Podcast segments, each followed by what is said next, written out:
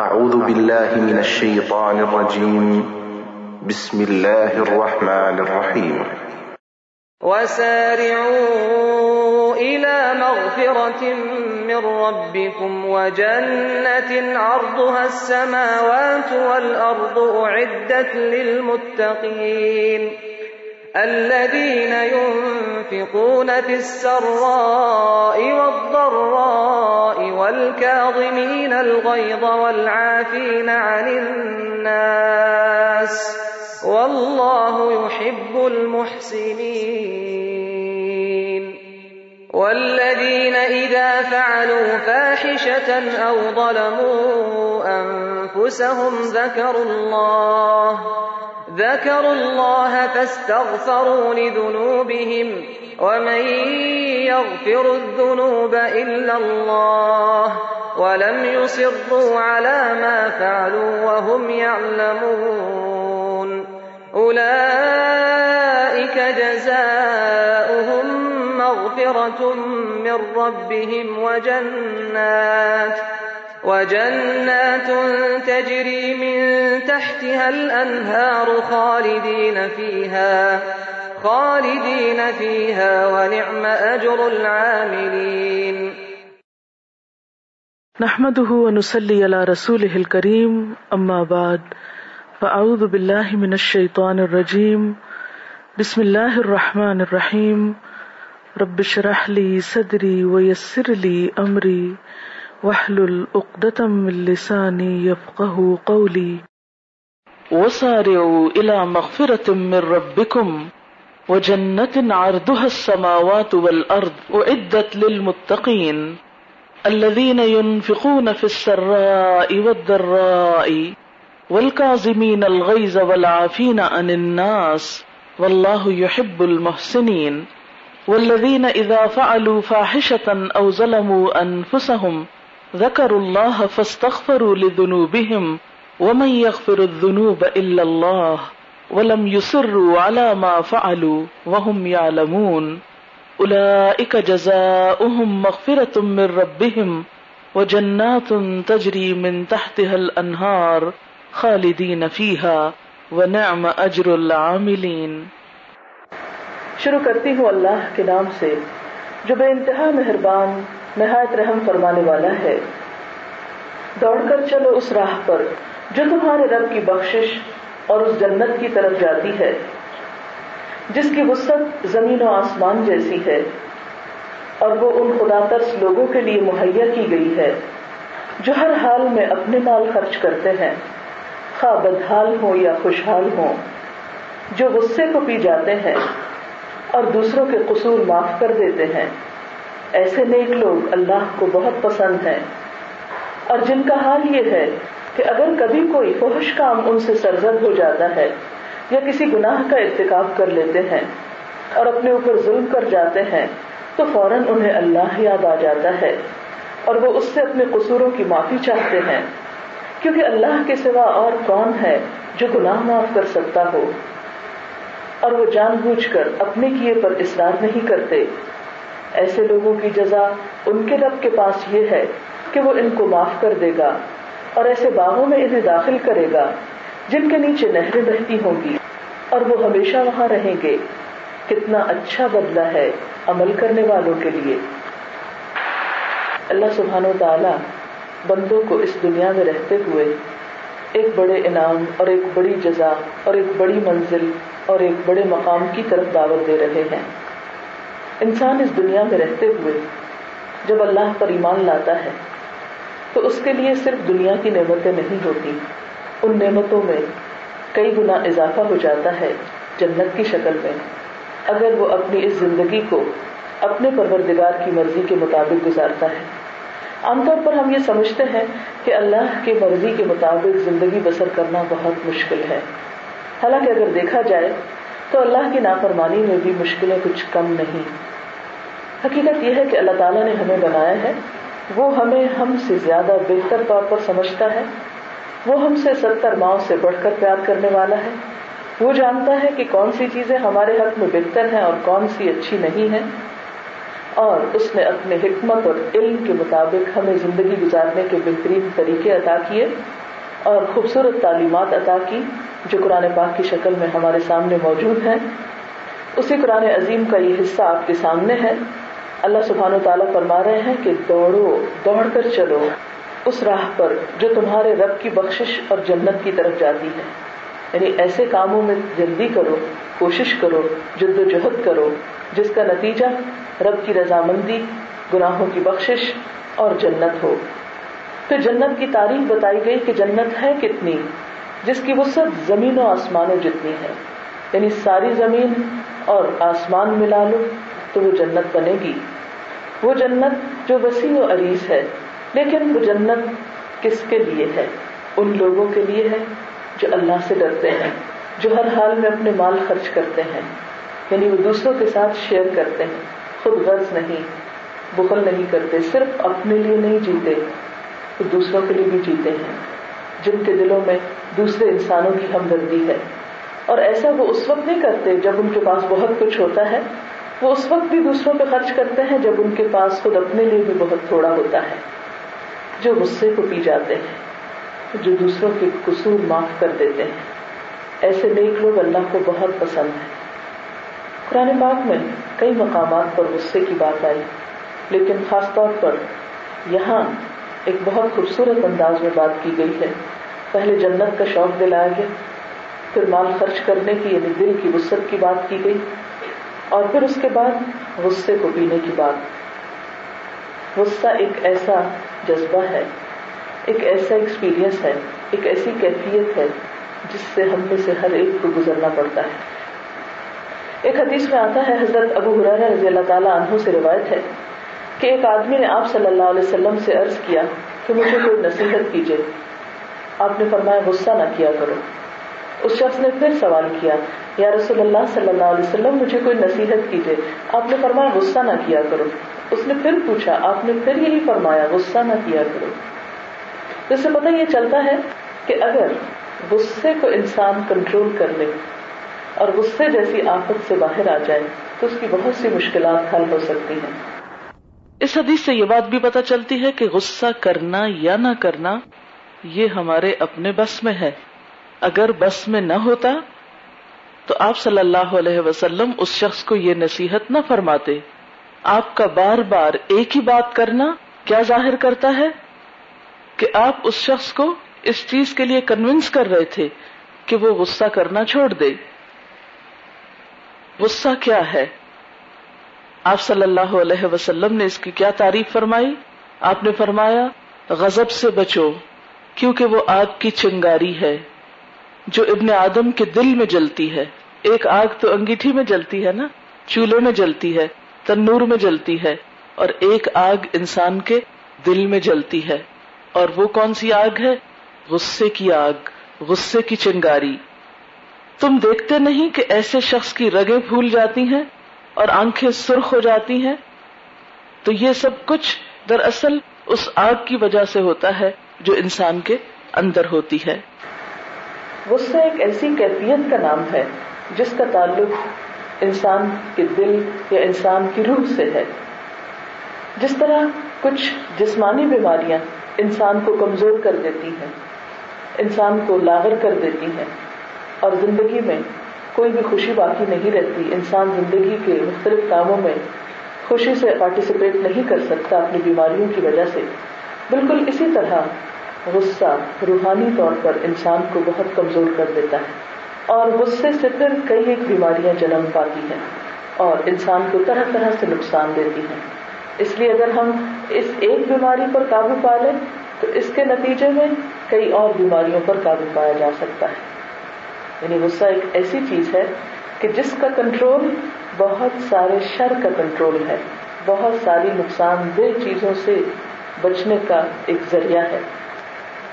اللہ تعالیٰ نے جب انسان کو پیدا کیا تو اس میں اچھے اور برے دونوں طرح کے جذبات رکھ دیے۔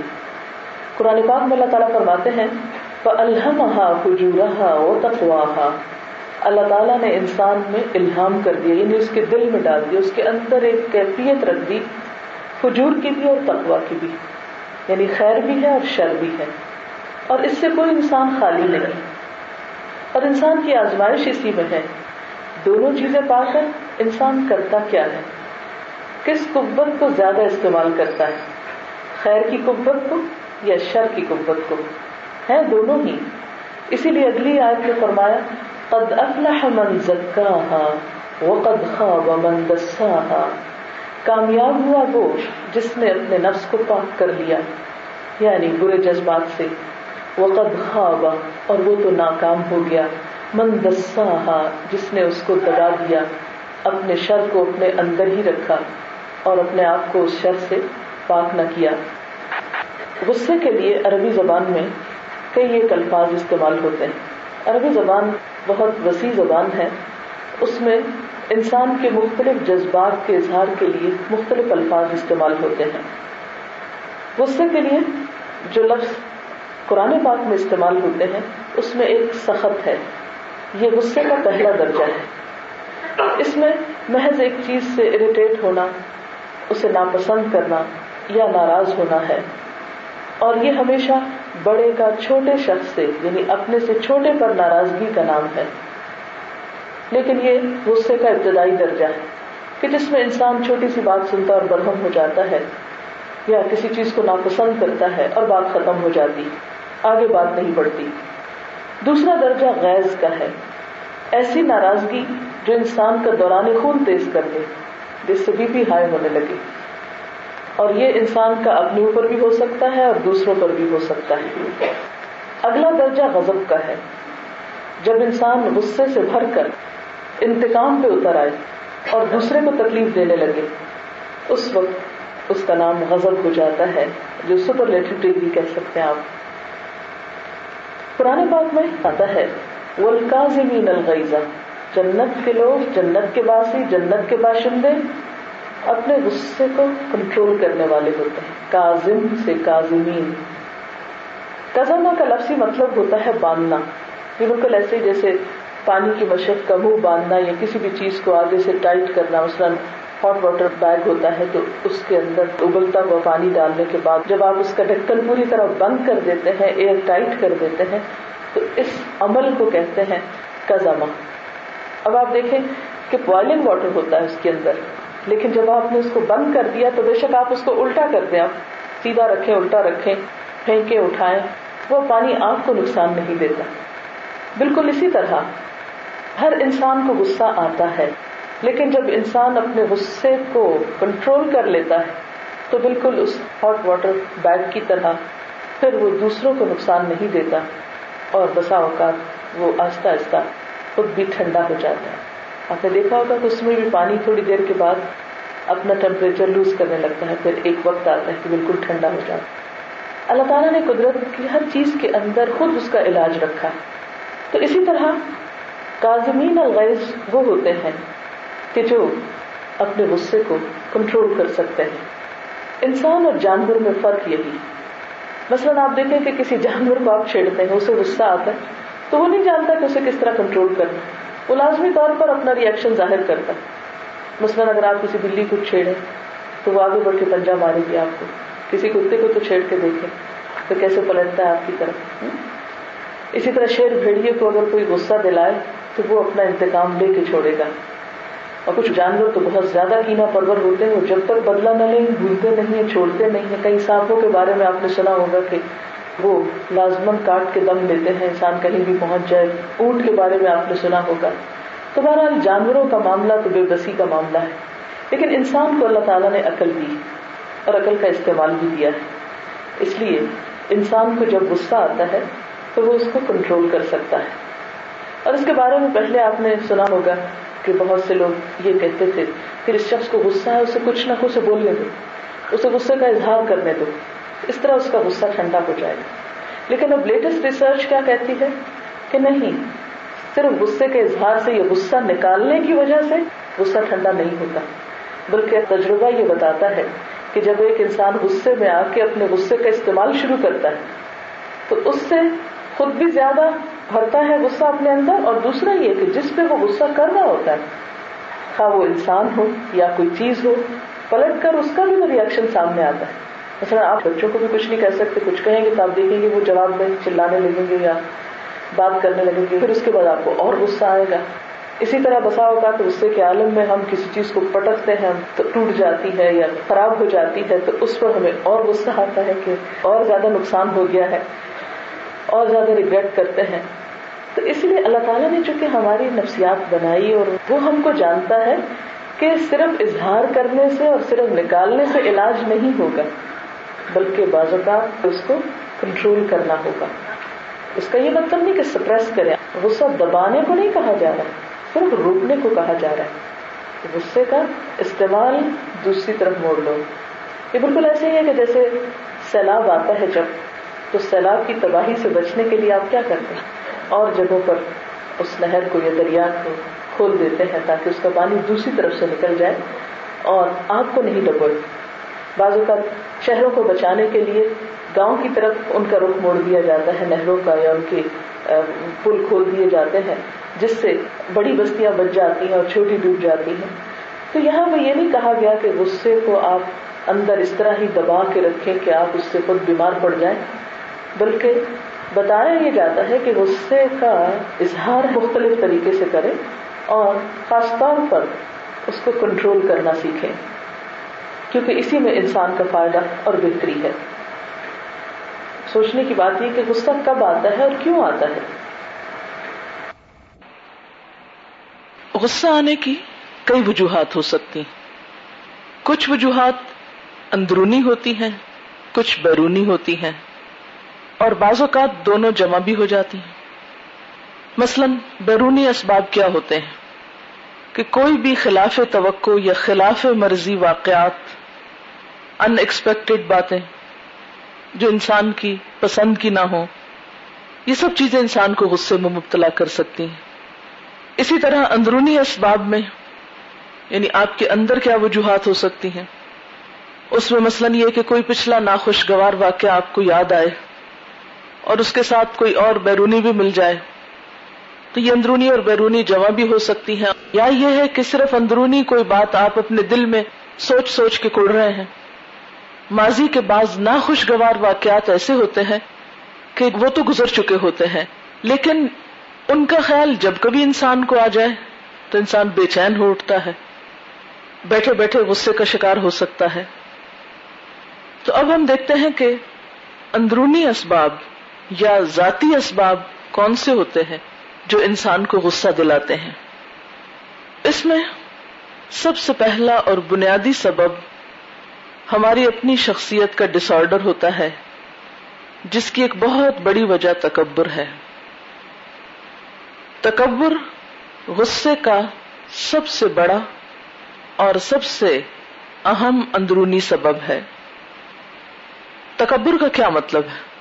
کہ ہم اپنے آپ کو بڑا سمجھیں، اپنی رائے کو زیادہ اہم سمجھیں، اپنی سوچ کو زیادہ بہتر سمجھیں، اپنے طریقہ کار کو زیادہ درست طریقہ سمجھے تو جو لوگ جتنا زیادہ خود پسندی کا شکار ہوتے ہیں یا اپنی ذات کی محبت کا شکار ہوتے ہیں یا خود کو بہت اہمیت دیتے ہیں، وہ اتنا ہی زیادہ غصے کا شکار ہوتے ہیں۔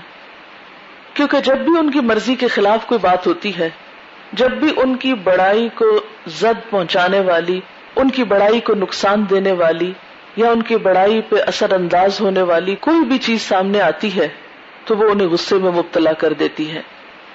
اسی لیے ہم دیکھتے ہیں کہ عام طور پر ہم اپنے سے چھوٹوں پر غصے کا اظہار کرتے ہیں۔ اب یہ چھوٹا ہونے سے مراد کیا ہے؟ چھوٹے ہونے میں عمر کا کم ہونا بھی ہو سکتا ہے، مرتبے اور رتبے کا کم ہونا بھی ہو سکتا ہے۔ مثلا ہمیں عموماً بچوں پہ غصہ زیادہ آتا ہے یا نوکروں پہ زیادہ آتا ہے یا بعض استاذوں کو شاگردوں پہ بہت آتا ہے کیونکہ وہ رتبے میں ان سے کم ہوتے ہیں۔ اور پھر یہ کہ بعض اوقات ایسا نہیں کہ صرف چھوٹوں پر آتا ہے، بعض اوقات بڑوں پر بھی آتا ہے۔ لیکن عموماً ہم بڑوں پر اگر غصہ کریں بھی تو اس کو پی جاتے ہیں یا کنٹرول کر لیتے ہیں۔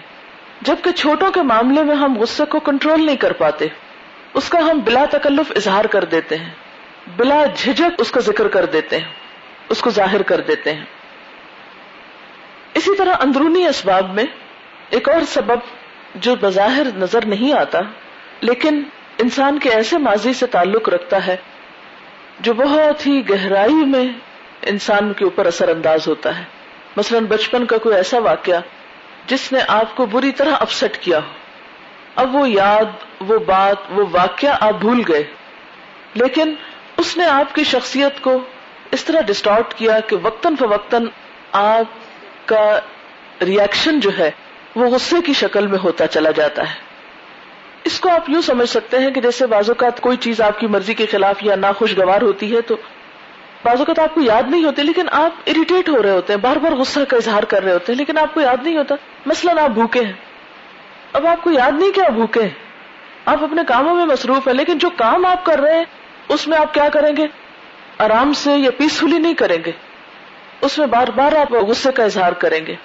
یا مثلاً آپ کو گرمی بہت لگی ہے۔ تو اب آپ کو یہ نہیں پتا چل رہا کہ گرمی کی وجہ سے آپ کے ساتھ ایسا ہو رہا ہے، لیکن وہ ایک سبب ہے جو آپ کے اوپر اثر انداز ہوا ہے۔ یہ وقتی سبب ہے جو آپ کو غصہ دلا رہا ہے۔ لیکن اسی طرح بعض اسباب پرانے ہوتے ہیں، لیکن وہ شخصیت کو صرف چند دنوں یا گھنٹوں کے لیے متاثر نہیں کرتے، بلکہ سالوں سال تک متاثر کرتے چلے جاتے ہیں۔ ایسے لوگ بھی بسا اوقات اپنے آپ کو نہیں سمجھ سکتے، آپ دوسروں کو نہیں سمجھ سکتے۔ مثلا آپ دیکھیں کہ شوہر کو اپنی بیوی پہ بہت غصہ آتا ہے۔ بیوی کو سمجھ نہیں آ رہی کہ شوہر کو غصہ کیوں آتا ہے؟ یہ اتنا اچھا انسان ہے، یہ چھوٹی بڑی بات پہ غصہ کیوں کرتا ہے؟ اب بیوی کا تعلق اس کے ساتھ مثلاً ایک سال کا ہو سکتا ہے، چھ مہینے کا ہو سکتا ہے، دو سال کا ہو سکتا ہے۔ بیوی اپنے شوہر کے ماضی کو نہیں جانتی اور خصوصاً اس کے بچپن کو نہیں جانتی۔ بچپن میں ہونے والی اس کے ساتھ نا انصافیوں کو نہیں جانتی، جس نے اس کی شخصیت کو اس طرح کر دیا کہ وہ اپنے ماضی میں کسی پہ وہ غصہ نہیں نکال سکا یا وہ جو صدمہ تھا یا جو غم تھا وہ اس کے اندر اس طرح پیوست ہو گیا کہ اب بیوی کی شکل میں اس کو ایک محبت کرنے والا ملا یا ایک ہمدرد ملا، تو وہ سمجھتا ہے کہ اب اس کو میرا سارا بوجھ اٹھا لینا چاہیے اور وہ بسا اوقات محبت کے اظہار کے لیے یا اپنی اہمیت کے اظہار کے لیے وہ دوسرے پر غصہ کرتا چلا جا رہا ہے اور بیوی پریشان ہے کہ معلوم نہیں، وجہ ہی پتہ نہیں چلتی اور غصہ ہونے لگتا ہے اور پھر غصہ ہوئے چلے جاتا ہے اور پھر سبب بھی پتہ نہیں چلتا۔ تو ایسی صورت میں بعض اوقات تعلقات کی جو خرابی ہے، اس کی اصلاح بہت مشکل ہو جاتی ہے اور اس میں صرف ظاہری اور وقتی فیکٹرز کو جاننا کافی نہیں ہوتا۔ دوسرے شخص کے ماضی کو جاننا بھی بے حد اہم ہوتا ہے۔ مثلا یہ جاننا ایک لڑکی کے لیے پھر بہت ضروری ہوگا کہ اس کے شوہر جو ہے ان کا بہن بھائیوں میں نمبر کون سا تھا؟ ان کی ماں نے ان پر کتنی توجہ دی؟ ان کے بہن بھائیوں کا ان کے ساتھ سلوک کیا تھا؟ کیا وہ بروکن فیملی سے تو نہیں تھے؟ یا کوئی اور وجوہات بچپن میں کن کن لوگوں میں رہے؟ کمپنی کیسی تھی؟ استاد کیسے تھے؟ اسکول کیسا تھا؟ وغیرہ وغیرہ۔ ایسے میں اگر ایک خاتون یہ جان لیتی ہے کہ ان کے شوہر بچپن میں مثلا ماں باپ کی محبت سے محروم رہے، تو ان کو اس غصے کو کیا سمجھنا چاہیے؟ صرف ایک اٹینشن سیکر کی حیثیت دینی چاہیے۔ کہ یہ غصے کا بار بار اظہار اپنی اہمیت کے احساس کو جتانے کے علاوہ توجہ حاصل کرنے کا ایک ذریعہ ایسے لوگوں کو اگر تھوڑی سی بھی توجہ دے دی جائے تو ان کے غصے کو کنٹرول کیا جا سکتا ہے۔ کیونکہ بسا اوقات ایسے اسباب انسان کو خود بھی معلوم نہیں ہوتے۔ اچھا آپ اپنے پہ سوچے چلے کسی اور کی مثال ہے، خود پہ لیں۔ بعض اوقات آپ اپنے آپ میں الجھ رہے ہوتے ہیں۔ کبھی ہوا آپ کے ساتھ ایسا؟ آپ سوچتے کیوں الجھ رہی ہیں؟ کیا وجہ ہے؟ وہ وجہ بھی نہیں سمجھ آ رہی ہے۔ میں بے چین ہوں، کیوں ہوں؟ مجھے نہیں پتا چل رہا کیوں بور ہو رہی کیوں کچھ سمجھ نہیں آ رہی۔ کام میں دل نہیں رگ رہا پڑھنے کو دل نہیں چاہ رہا۔ کوئی بظاہر وجہ نہیں، خاموش کمرہ ہے، پنکھا لگا ہوا ہے، کتاب موجود ہے آپ موجود ہیں خاموشی ہے۔ پڑھنے کے سارے ظاہری اسباب موجود ہیں۔ اس کے باوجود آپ ہیں کہ پڑھ ہی نہیں پا رہے۔ تو جب کبھی کوئی ظاہری سبب ایسا نظر نہ آئے غصے کا کہ کوئی وجہ ہی نہیں، کیونکہ انسانی تعلقات میں یہ جاننا بہت ضروری ہے کہ دوسرا شخص غصہ کر کیوں رہا ہے؟ تو جب تک ایک شخص کو پہچان نہیں ہوتی، پتہ نہیں چلتا، تو علاج بھی نہیں کر پاتے اور کیونکہ وہ شخص خود بھی ہیلپ لیس ہوتا ہے، اسے خود بھی نہیں پتا ہوتا کہ وہ کیا کر رہا ہے۔ غصے کے اندرونی اور ذاتی اسباب بسا اوقات آبیس ہوتے ہیں، ظاہر ہوتے ہیں، بعض اوقات نظروں سے اجل ہوتے ہیں اور بعض اوقات موروسی ہوتے ہیں۔ موروسی کا کیا مطلب ہے؟ جینیٹک جینیٹک ہوتے ہیں۔ یا جسمانی ہوتے ہیں یعنی فیزیولوجیکل ہوتے ہیں۔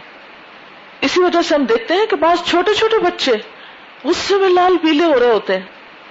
حالانکہ اسی ایج کے دوسرے بچے بہت کام اینڈ کوائٹ ہوتے ہیں۔ اگر آپ کو بچوں کے اسکول میں پڑھانے کا یا مختلف بچوں کے ساتھ ڈیل کرنے کا اتفاق ہوا تو آپ دیکھیں گے کہ بعض بچوں کے ساتھ آپ بات کرتے ہیں تو وہ بہت آرام سے آپ کو جواب دیتے ہیں۔ بعض بچوں سے آپ تھوڑی سی بات کرتے ہیں، وہ ایک دم غصے میں آ جاتے ہیں۔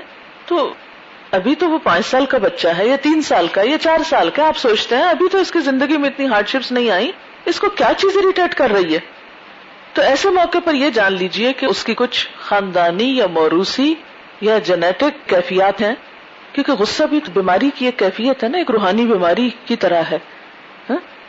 تو جس طرح جسمانی بیماریاں بسا اوقات خاندانی اور موروسی ہوتی ہیں، اسی طرح روحانی بیماریوں میں بھی کچھ چیزیں جو ہیں وہ اوپر سے چلی آ رہی ہوتی ہیں، تو ان اسباب کو سمجھنا بھی بہت ضروری ہوتا ہے۔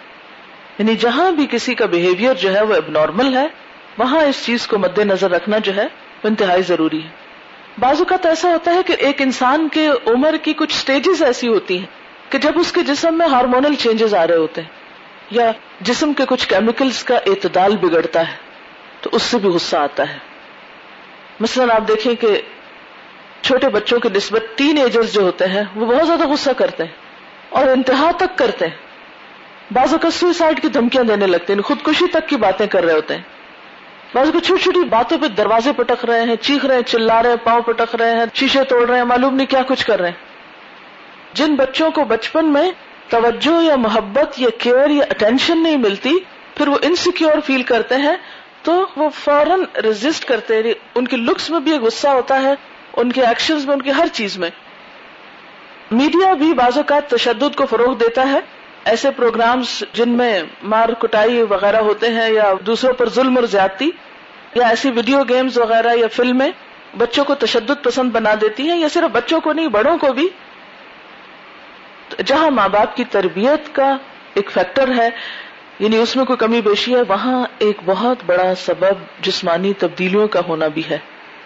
کیونکہ ابھی جسمانی طور پر وہ اسٹیبل نہیں ہے، مسلسل گروتھ ہو رہی ہے ان کی، ان کے اندر فیزولوجیکل چینجز آ رہے ہیں، جس کی وجہ سے وہ اب نارمل طریقے سے بہیو کرتے ہیں۔ عام طور پر ماؤں کو اندازہ نہیں ہوتا اور افسوس کے ساتھ یہ کہنا پڑتا ہے کہ ہمارے معاشرے میں ماؤں کی عموماً تعلیم اور تربیت کا ایسا اہتمام نہیں کہ وہ ان ساری چیزوں کو پہچان سکیں۔ لہٰذا وہ بچے کی ایسی کیفیات کو نہیں سمجھتی، وہ اس کا علاج مار پیٹ سے یا ڈانٹ ڈپٹ سے یا غصے کے جواب میں غصے کے ساتھ کرنا چاہتے ہیں، اس کا نتیجہ کیا نکلتا ہے؟ کہ وہ کیس اور بگڑنا شروع ہو جاتا ہے اور بالکل ہاتھ سے نکل جاتا ہے۔ اس لیے ایسی عمر کے بچوں کے ساتھ خصوصی برتاؤ کی ضرورت ہے۔ اسی طرح خواتین میں ایک اور مسئلہ بھی ہے۔ ریسرچ سے یہ بات ثابت ہوتی ہے کہ نوے فیصد خواتین حیض سے پہلے یعنی پیریڈ سے پہلے چڑچڑے پن کی شکایت کرتی۔ ایک جیل میں پچاس فیصد عورتیں ایسی پائی گئیں کہ جنہوں نے جرائم یا تو پیریڈز کے دنوں میں کیے یا اس سے پہلے کیے۔ تو وہ ایک جسمانی تبدیلی کے دن ہوتے ہیں۔ آپ دیکھیں کہ قرآن پاک میں کیا آتا ہے؟ یہ سلونا کا انل محیض کل ہوا ازا یہ آپ سے حیض کے بارے میں پوچھتے ہیں۔ آپ کہہ دیجیے کہ وہ تو ازا ہے۔ تو ازا کا ایک معنی ہے ازیت تکلیف دہ حالت، اور دوسرا معنی گندگی، نجاست۔ تو اب یہ جو ازا ہے، جسمانی طور پر بھی ایک ازا کا سبب ہوتا ہے یہ سب وقت، اور روحانی طور پر بھی انسان ایک اذیت سے گزر رہا ہوتا ہے۔ تو نارمل حالات میں ایک انسان کا ریئیکشن جو بہت اعتدال پر مبنی ہوتا ہے، عام طور پر ان دنوں میں اس میں اضافہ ہو جاتا ہے۔ پھر ایک اور سٹیج آتی ہے، خصوصاً خواتین میں، جس کو مینو پاس کی سٹیج کہہ سکتے ہیں، سن یاس کی، جب خواتین کے پیریڈز ختم ہونے لگتے ہیں۔ عمر کے اس دور میں، آپ یوں سمجھے جیسے مڈ فورٹیز ہیں۔ یعنی چالیس سال کے بعد کی عمر میں تھوڑی تھوڑی علامتیں ظاہر ہونے لگتی ہیں۔ لیٹ فورٹیز میں زیادہ ہو جاتی ہیں اور پھر یہ پرسن ٹو پرسن ڈفر بھی کرتی ہیں۔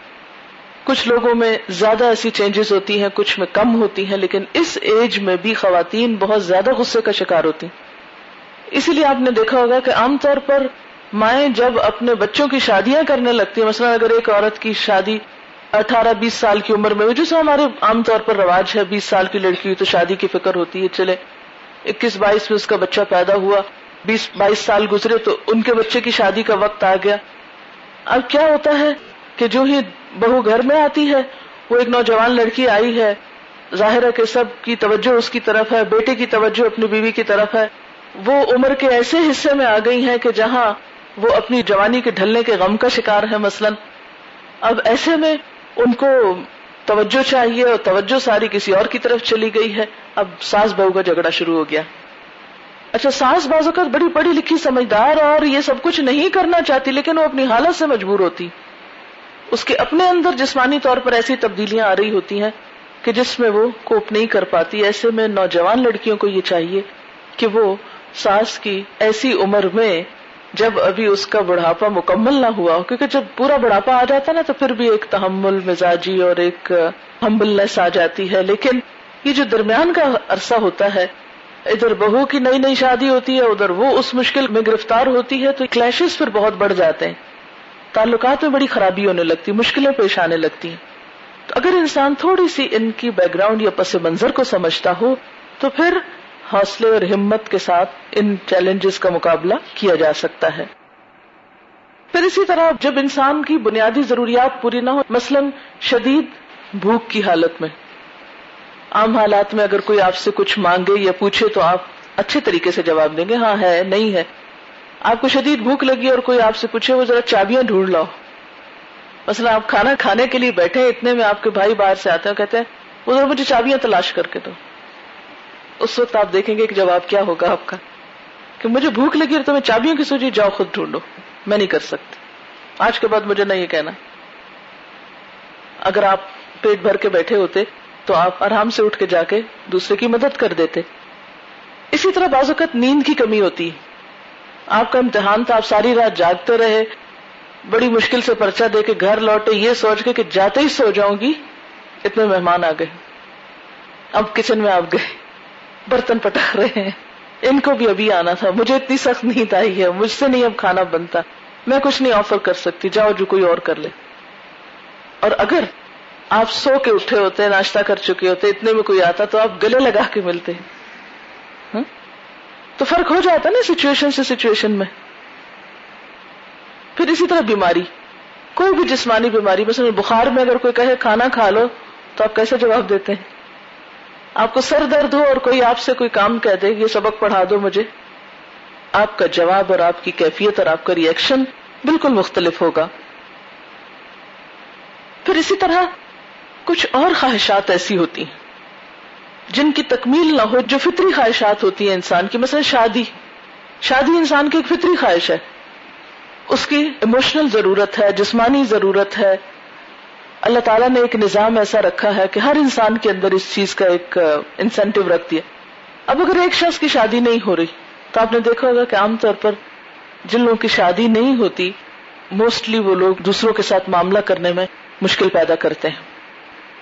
کیونکہ وہ اپنی کچھ خواہشات کو سپریس کر کر کے اریٹیشن کا شکار ہو جاتے ہیں۔ پھر اسی طرح کچھ لوگوں نے اپنی زندگی میں اپنے لیے کچھ اصول، کچھ معیار، کچھ ایک اپنا خاص لائف سٹائل ایک سیٹ اپ قائم کر کے رکھا ہوتا ہے۔ یہ میری ٹیریٹری ہے۔ مجھے اس طرح جینا ہے۔ جب کوئی شخص اس کے مطابق ان سے معاملہ نہیں کرتا، اس میں ذرا مداخلت کرتا، وہ غصے کا شکار ہو جاتے ہیں۔ مثال کے طور پر شادی کے بعد لوگوں کو بڑی مشکل ہوتی۔ شادی سے پہلے جیسے کچھ لڑکیاں ہیں، وہ خاص سٹائل میں سونا، جاگنا، لوگوں سے ملنا، نہ ملنا بہت سی چیزوں میں اب ان کی اپنی ایک مرضی ہوتی۔ شادی کے بعد وہ ساری مرضی یکسر ختم کرنی پڑتی۔ آپ اپنی مرضی سے سو نہیں سکتے۔ کیوں؟ اس لیے کہ سسرالی رشتے دار آ کے بیٹھے ہوئے ہیں، وہ چاؤ میں دلہن دیکھنے کے لیے آئے دلہن صاحبہ کو نیند آئی ہے۔ اب اس کو تو کوئی غرض نہیں کہ کون کس لیے آیا اور کہاں سے آیا اور کتنی مشکل سے آیا اور کس چاؤ میں آیا، وہ نہیں سمجھ پائے گی۔ کیونکہ اس کو تو اس وقت سونے کی عادت ہے۔ وہ تو عشاء کی نماز پڑھ کے ہی سو جاتی تھی، اب وہ جاگ نہیں سکتی۔ یا بعض اوقات کیا ہوتا ہے کہ شوہر کو، شوہر کی جاب ایسی ہے جو لیٹ آنے میں ہے۔ اب وہ آئے تو پھر کھانا کھایا جائے، پھر سویا جائے۔ اب وہ جو نیند جا رہی ہے، اس سے پھر غصہ ہی غصہ آ رہا ہے۔ بعض اوقات ایسا ہوتا ہے کہ آپ کو صبح جلدی اٹھنا پڑتا ہے۔ کچھ گھروں کے طریقے ایسے ہوتے ہیں۔ میں ایک ایسی فیملی کو جانتی ہوں کہ جن کے پاس دنیا کی ہر نعمت ہے۔ لڑکا بھی بہت اچھا ہے۔ بہت آئیڈیل گھرانا ہے۔ لیکن لڑکی وہاں ایڈجسٹ نہیں کر رہی۔ وجوہات کیا ہے کہ اس گھر کا طریقہ یہ ہے کہ ارلی مارننگ کو سب فیملی جو ہے وہ ناشتے پہ کٹھی ہو اس بچی کو عادت نہیں ہے سویرے اٹھنے کی۔ اس کے لیے یہ دنیا کا مشکل ترین کام ہے کہ وہ ناشتے میں بیٹھے۔ کمپنی دے۔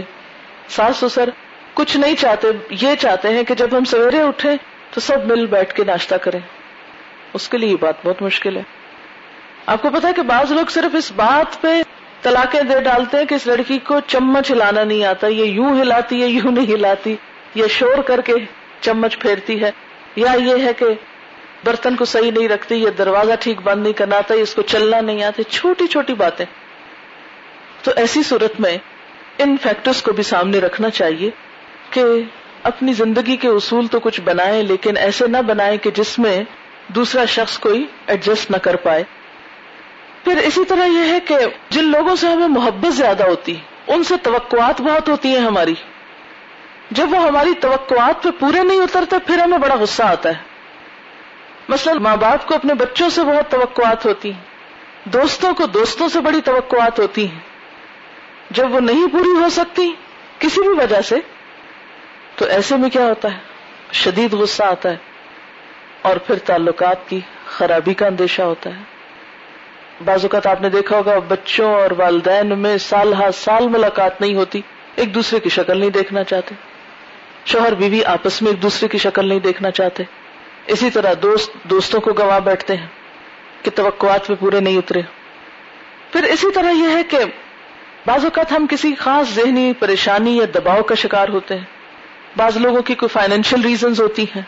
مثلا بزنس میں لاس ہو گیا جاب چلی گئی، کوئی عہدہ چھن گیا، کوئی اور ایسا ہی ذہنی پریشر آ گیا۔ اب آپ دیکھیں کہ ان ساری سچویشن میں اگرچہ یہ اسباب موجود ہے لیکن جب ہم ریئیکشن میں انتہا سے بڑھ جاتے ہیں، تو پھر ہمیں ایک شدید قسم کی گلٹ پریشان کرتی ہے۔ وہ اور زیادہ ہمارے نقصان دہ ہوتی ہے۔ پھر اسی طرح کہ بعض غذائیں بھی انسان کے اوپر اثر انداز ہوتی ہیں۔ مثلا جو لوگ مرچیں زیادہ کھاتے ہیں، ان کے مزاج ایک خاص طرح کے ہوتے ہیں۔ جو لوگ پھیکے کھانے کھاتے ہیں، ان کے مزاج ذرا مختلف ہوتے ہیں۔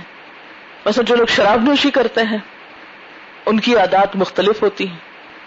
اور نشے کی حالت میں آپ نے دیکھا ہوگا کہ بہت سے لوگ اچھے بھلے بھی حد سے گزر جاتے ہیں۔ کیونکہ بعض کھانے جو ہیں وہ انسان کے خون میں ایک خاص طرح کا تیزی اور اشتعال پیدا کرتے ہیں۔ اسی طرح جو ہمارے ہاں فاسٹ فوڈ کلچر ہے، تو اس سے کیا ہے کہ ہماری عادات پر بھی اثر پڑا ہے۔ ہم ہر چیز میں تیزی چاہتے ہیں، ہر چیز میں جلدی چاہتے ہیں، ہر چیز کو فوراً ہوتے دیکھنا چاہتے ہیں۔ اسی طرح بعض ریسرچ سے یہ بات بھی پتہ چلتی کہ خاص قسم کے فوڈز جو ہیں، وہ بچوں کو ہائپر ایکٹیو کر دیتی ہیں۔ اس لیے وہ چھوٹی چھوٹی باتوں میں بہت چیختے چلاتے ہیں، بہت ہنگامہ خیز ہوتے ہیں۔ اچھی بلی باتوں کے جواب میں وہ غصے سے پیش آتے ہیں۔ اچھا اسی طرح یہ کہ جو ڈرنک کرنے والے لوگ ہوتے ہیں، ان کے موڈ میں اسٹیبلٹی نہیں ہوتی۔ ان میں بہت چینجز ہوتے ہیں۔ اس کے ساتھ ساتھ یہ ہے کہ کچھ اسباب بیرونی بھی ہوتے ہیں، یا خارجی اسباب۔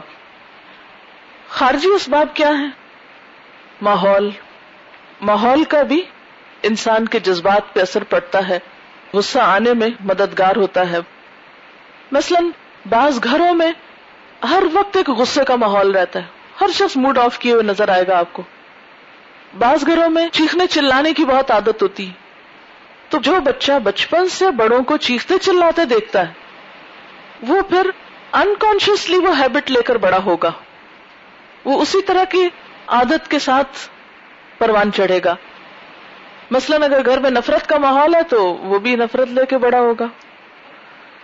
تو خاندان، دوست اور ماحول جو ہے وہ ہماری شخصیت پر اثر انداز ہوتے ہیں۔ بالکل ایسے ہی جیسے ایک پودا جو ہے، اگر آپ اس کو روشنی میں رکھیں، تو اس کی لک کچھ اور ہوگی۔ اندھیرے میں رکھیں، تو اچھا بلا پودا بھی مرجھا جائے گا۔ تو اگر ہم ایک اچھے ماحول میں رہتے ہوں، تو ہمارا رویہ کچھ اور ہوگا۔ اگر ہم خراب ماحول میں ہوں گے تو ہمارے رویے پر بھی اس کا اثر ہوگا۔ تو بہرحال بیرونی اسباب یا ماحول انسان کے اوپر اثر انداز ہوتا ہے۔ پھر اسی طرح بعض معاشرے جو ہیں، ان کی ایک خاص نفسیات ہے۔ مثلا برطانوی معاشرے کی اپنی نفسیات ہے، امریکی معاشرے کی اپنی نفسیات ہے۔ پھر اسی طرح یہ ہے کہ معاشرتی اقدار جو ہے وہ بھی ایک سبب ہے غصہ دلانے کا۔ مثال کے طور پر ہمارے معاشرے میں لڑکوں کو جس طرح پالا جاتا ہے اس بنا پر لڑکے لڑکیوں کی نسبت زیادہ تشدد پسند ہوتے ہیں۔ ان میں مار پیٹ اور غصے کا اظہار زیادہ پایا جاتا ہے بنسبت لڑکیوں کے۔ ان پر تشدد بھی لڑکیوں سے زیادہ ہوتا ہے، انہیں سزائیں بھی زیادہ ملتی ہیں۔ کیونکہ ہمارے ہاں لڑکوں کو تشدد پسند ہونے پہ حوصلہ افزائی کرتے ہیں۔ انکریج کرتے ہیں نا۔ اس لیے بچپن سے ان کا ذہن ایسے بنایا جاتا ہے کہ وہ تشدد پسند ہو ان کے غصے کے اظہار کو ایک نارمل بات سمجھا جاتا ہے۔ لہذا ان کو بھی اپنی مردانگی ظاہر کرنے کے لیے غصے کا جا بے جا اظہار کرنا پڑتا ہے۔ نہیں بھی غصہ ہے تو غصہ دلا کے بات کرنی پڑتی۔ پھر کچھ ہمارے جو معاشرتی اقدار ہیں، ان سے بھی ہمارے مزاج پہ اثر پڑا ہے۔ مثلا میڈیا کا جو کردار ہے، اس کے ذریعے بھی تشدد عام ہوا ہے۔ مثلا بعض ویڈیو گیمز ایسی بنائی گئی ہیں، ایسے کارٹونز ہیں، ایسی فلمیں ہیں، تشدد اور غصہ بڑھ جاتا ہے جن کو دیکھ کر۔ پھر زندگی کی تیزی اور زندگی کے جو مختلف طرح کے دباؤ ہیں، ان کا شکار ہونے کی وجہ سے قوت برداشت بہت کم ہو گئی۔ فیکٹرز جو بھی ہوں، لیکن اگر ہم ان کو برداشت کر جائیں، تو اثر انداز نہیں ہونے پاتے۔ لیکن اگر ہمارے اندر قوت برداشت کم ہو، تو ہر چیز ہم کو غصہ دلا دے گی۔ پھر اسی طرح ایک وجہ، بچوں کو اچھی تربیت کی کمی ہے۔ بہت سی مائیں بچوں کو کھانا کھانا تو سکھاتی ہیں۔ کیسے بیٹھو، سیدھے بیٹھو، دائیں ہاتھ سے کھاؤ، سانس لے کے پانی پیو، وغیرہ وغیرہ۔ چوری کانٹے کا استعمال تو سکھائیں گی۔ لیکن اپنے جذبات کا اظہار کیسے کرنا ہے، یہ نہیں سکھائیں گی۔ بعض بچوں کو دیکھا گیا، وہ ہر بات رو کے کرتے ہیں۔ ہر بات میں شکایت کرتے ہیں۔ ماں باپ ان کو کبھی منع نہیں کرتے۔ بعض لوگ چھوٹی چھوٹی باتوں میں شکایتی رویہ رکھتے ہیں۔ ان کو گرمی لگی تو انہوں نے شکایت کی۔ ان کو سردی لگی تو وہ شکایت کر رہے ہیں۔ ان کو کسی نے کچھ کہا تو وہ شکایت کر رہے ہیں۔ آج ٹیچر نے یوں کہا ہے تو اس پہ شکایت ہو رہی ہے۔ آج دوست نے یہ کہا اس پہ شکایت۔ اور ماں بس ایک شکایتیں سننے کا آلہ بن کے رہ جاتی۔ اور شکایتیں سن کے کبھی بچے کو نہیں بتائے گی کہ تمہارا کیا قصور ہے۔ وہ اس کو اور تھپکی دے دے گی اور سینے سے لگائے گی ہاں میرا بچہ پیارا، اس کو تو ساری دنیا ستاتی ہے۔ ہاں؟ یہ طریقہ ٹھیک نہیں ہے۔ اس طریقے سے ہم اس کو اعلی کار بنا دیتے ہیں کہ دوسرے جیسے چاہے اسے ٹریٹ کریں یعنی اس کا ریموٹ کنٹرول دوسروں کے ہاتھ میں ہے، جس نے جہاں سے چاہا چینل بدل دیا، کبھی کسی طرح، کبھی کسی طرح دوسرے کو پریشان کیا۔ تو ماں باپ کے فرائض میں یہ بات شامل ہے کہ جہاں بچوں کی جسمانی نشو نما کا وہ خیال رکھتے ہیں، وہاں ان کی روحانی اور ایموشنل اور جذباتی نشو نما کا بھی خیال رکھیں اور انہیں جذبات کے اظہار کا احسن طریقہ سکھائیں۔ یعنی اس کی بھی ٹریننگ کی ضرورت ہے کہ غصے کا اظہار کیسے کرنا ہے، خوشی کا کیسے کرنا ہے، غم کا کیسے کرنا ہے۔ غصے کا اظہار مختلف طریقوں سے ہوتا ہے۔ مثلا چیخنا، چلانا، چیزیں پھینکنا، دروازے پٹکنا، مارنا، گالی گلوچ وغیرہ۔ ہمارے ہاں ہر چیز کا اظہار چیخ چلا کے کیا جاتا ہے۔ مثلاً خوشی کا اظہار ہے، چیخ کر، بعض اوقات کود کر۔ ہوں تو مجھے سمجھ میں نہیں آتا کہ محبت کا اظہار، خوشی کا اظہار، غم کا اظہار، ہر چیز میں چیخنا چلانا کس لیے؟ ہر چیز میں اچھل کود کس لیے؟ تجربے سے یہ بات پتہ چلی ہے کہ پچہتر فیصد اوقات میں جب عورتیں روتی ہیں تو دراصل وہ غصے کا اظہار کر رہی ہوتی ہیں۔ بعض اوقات خود کو بھی نقصان پہنچاتے ہیں لوگ۔ مثلاً اپنے آپ کو زخمی کر لیتے ہیں۔ خود کو اذیت دیتے ہیں، ٹارچر دیتے ہیں۔ بعض لوگ خواب آور گولیاں کھا لیتے ہیں۔ خودکشی کی کوشش کرتے ہیں۔ بعض لوگ نشا کرنے لگتے ہیں۔ اصل میں غصہ ایک ایسا جذبہ ہے جو بہت سے پردوں میں چھپا ہوا بھی ہو سکتا ہے، جس کو ہڈن اینگر آپ کہہ سکتے ہیں، یا پیسو اگریسونیس جو ہوتی ہے، وہ بھی غصے ہی کے اظہار کا ایک ذریعہ ہوتی ہے۔ یعنی بعض لوگ تو چیخ چلا کے سب کچھ کرتے ہیں، شور مچا کے، اور بعض لوگ خاموشی کے ساتھ۔ کچھ لوگوں کو آپ نے دیکھا ہوگا، وہ بولنا ہی چھوڑ دیتے ہیں، بات ہی نہیں کرتے۔ آپ لاکھ ان سے پوچھو بھی کیا بات ہے، آپ ناراض ہیں کوئی غم ہے، دکھ ہے، پریشانی، کچھ نہیں صرف خاموشی۔ تو یہ بھی جو بظاہر غصے کا اظہار نہیں نظر آتا، یہ ہوتا دراصل غصے ہی کا اظہار ہے۔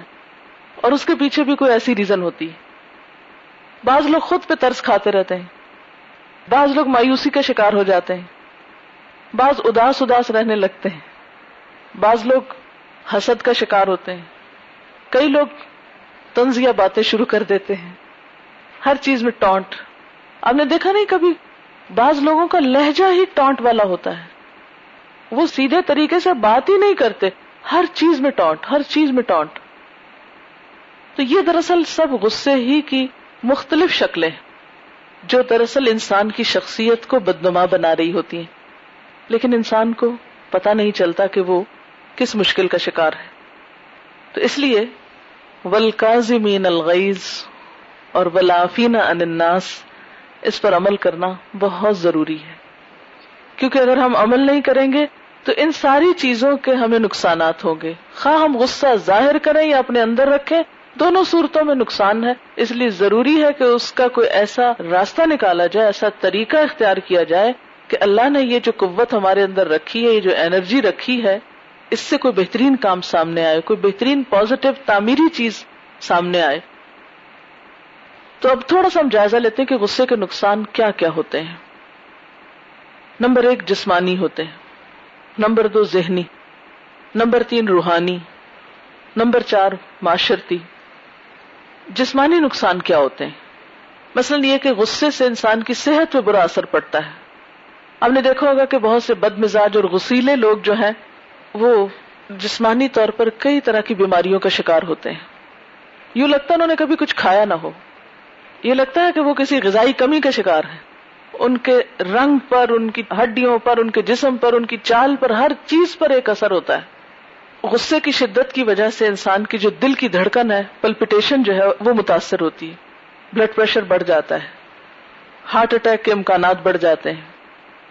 بعض اوقات غصے سے جسمانی قوت وقتی طور پہ بہت بڑھ جاتی، لیکن جب اس کا ریئیکشن ہوتا ہے تو شدید کمزوری بھی ہو جاتی۔ کئی لوگ غصہ آتا ہے نا۔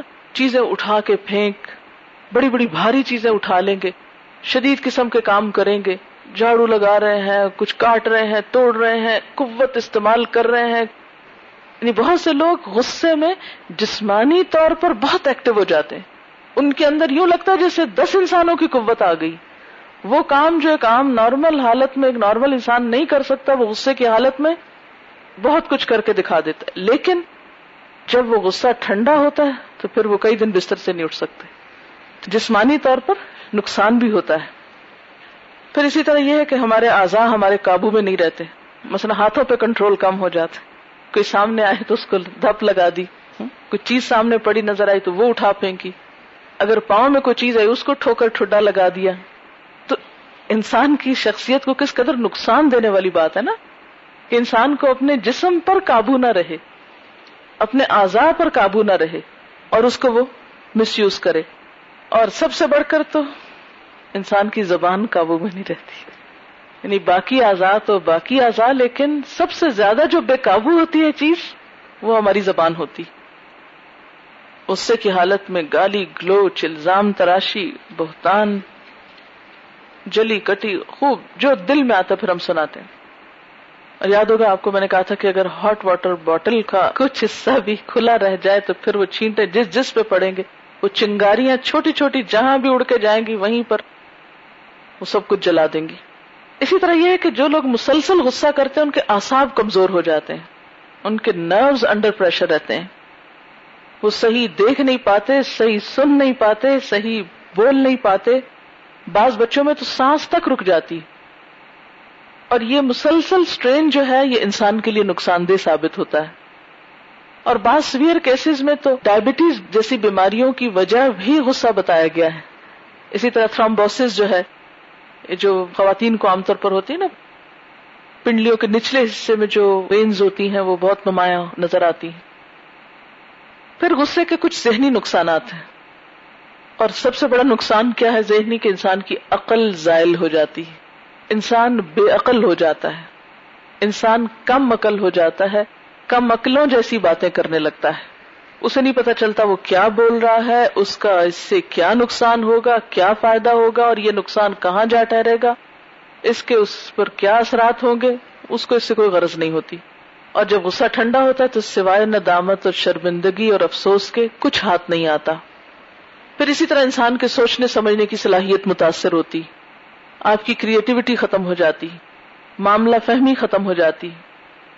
پھر اسی طرح یہ ہے کہ انسان کی ساری سرگرمیاں متاثر ہوتی۔ اور پھر اس کے جو نتائج ہوتے ہیں، ان کو بھگت بھگت کے ان کی اصلاح کر کے ایک بہت بڑا وقت ضائع ہو جاتا ہے۔ مثلاً یہ تجربہ میں نے اپنے ساتھ کیا ہے کہ اگر میں نے غصے میں کبھی کسی کو کچھ کہہ دیا، اس کے بعد مجھے اندر شدید تکلیف شروع ہو جاتی۔ وہ چین نہیں پاتی جب تک کہ میں پھر اس کی اصلاح نہ کر لوں۔ اب وہ جو لمحے بھر کے لیے خود کو کنٹرول نہیں کیا، وہ جو منہ سے بام نکل گیا، اب اس نے جو تباہی پھیلائی، اس کی دوبارہ تعمیر کرتے کرتے ایک وقت لگ جاتا ہے۔ اور وہ جو بیچ کا وقت ہوتا ہے، اس میں بہت سی تعمیری کام رک جاتے ہیں۔ اس لیے دوسروں کا تو میں کچھ نہیں کہہ سکتی، لیکن میں نے تو جب بھی غصہ کیا، اپنا بہت سارا وقت ضائع کیا۔ اور بہت سے پازیٹو اور مفید کام ڈیلے ہو گئے صرف اس وجہ سے کہ جو کچھ ہو گیا اس کی تلافی ہو تو آگے چلا جائے۔ دیکھیں نا، مثلاً اگر آپ نے کسی انسان کو کچھ کہہ دیا، اور کن انسانوں کو ہم کچھ کہتے ہیں؟ جن سے ہمارا کوئی واسطہ رشتہ ہوتا ہے نا، مثلاً بچوں کو یا شاگردوں کو، یا اپنے کولیگس کو، یا کچھ اور جاننے والوں کو۔ اب آپ کہہ چکے، اب انہیں سے تو آپ کو کام پڑنا ہے دوبارہ۔ ٹھیک ہے نا بچوں سے انٹریکشن کے بغیر آپ کیسے رہ سکتے ہیں؟ بہن بھائیوں سے آپ کیسے کٹ سکتے ہیں؟ شوہر سے آپ کیسے کٹ سکتے ہیں؟ وغیرہ وغیرہ۔ اب جب آپ کسی کو ناراض کر بیٹھتے ہیں تو پھر آپ دوبارہ کس منہ سے اس کے پاس جائیں گے کہ اچھا اٹھو، یہ کام کر دو۔ بچوں کو آپ ڈانٹ ڈپٹ کے یہ تھوڑی کہہ سکتے ہیں کہ اچھا اب خوشی سے کھانا پیش کرو۔ اور پھر جب دیکھیں گے کہ بچے بچاروں کا منہ اترا ہوا تو آپ کو اور تکلیف شروع ہو جائے گی۔ تو وہ ایک چین ریئیکشن شروع ہو جاتا ہے نا؟ صرف ایک چھوٹی سی چیز کنٹرول نہ کرنے کی وجہ سے۔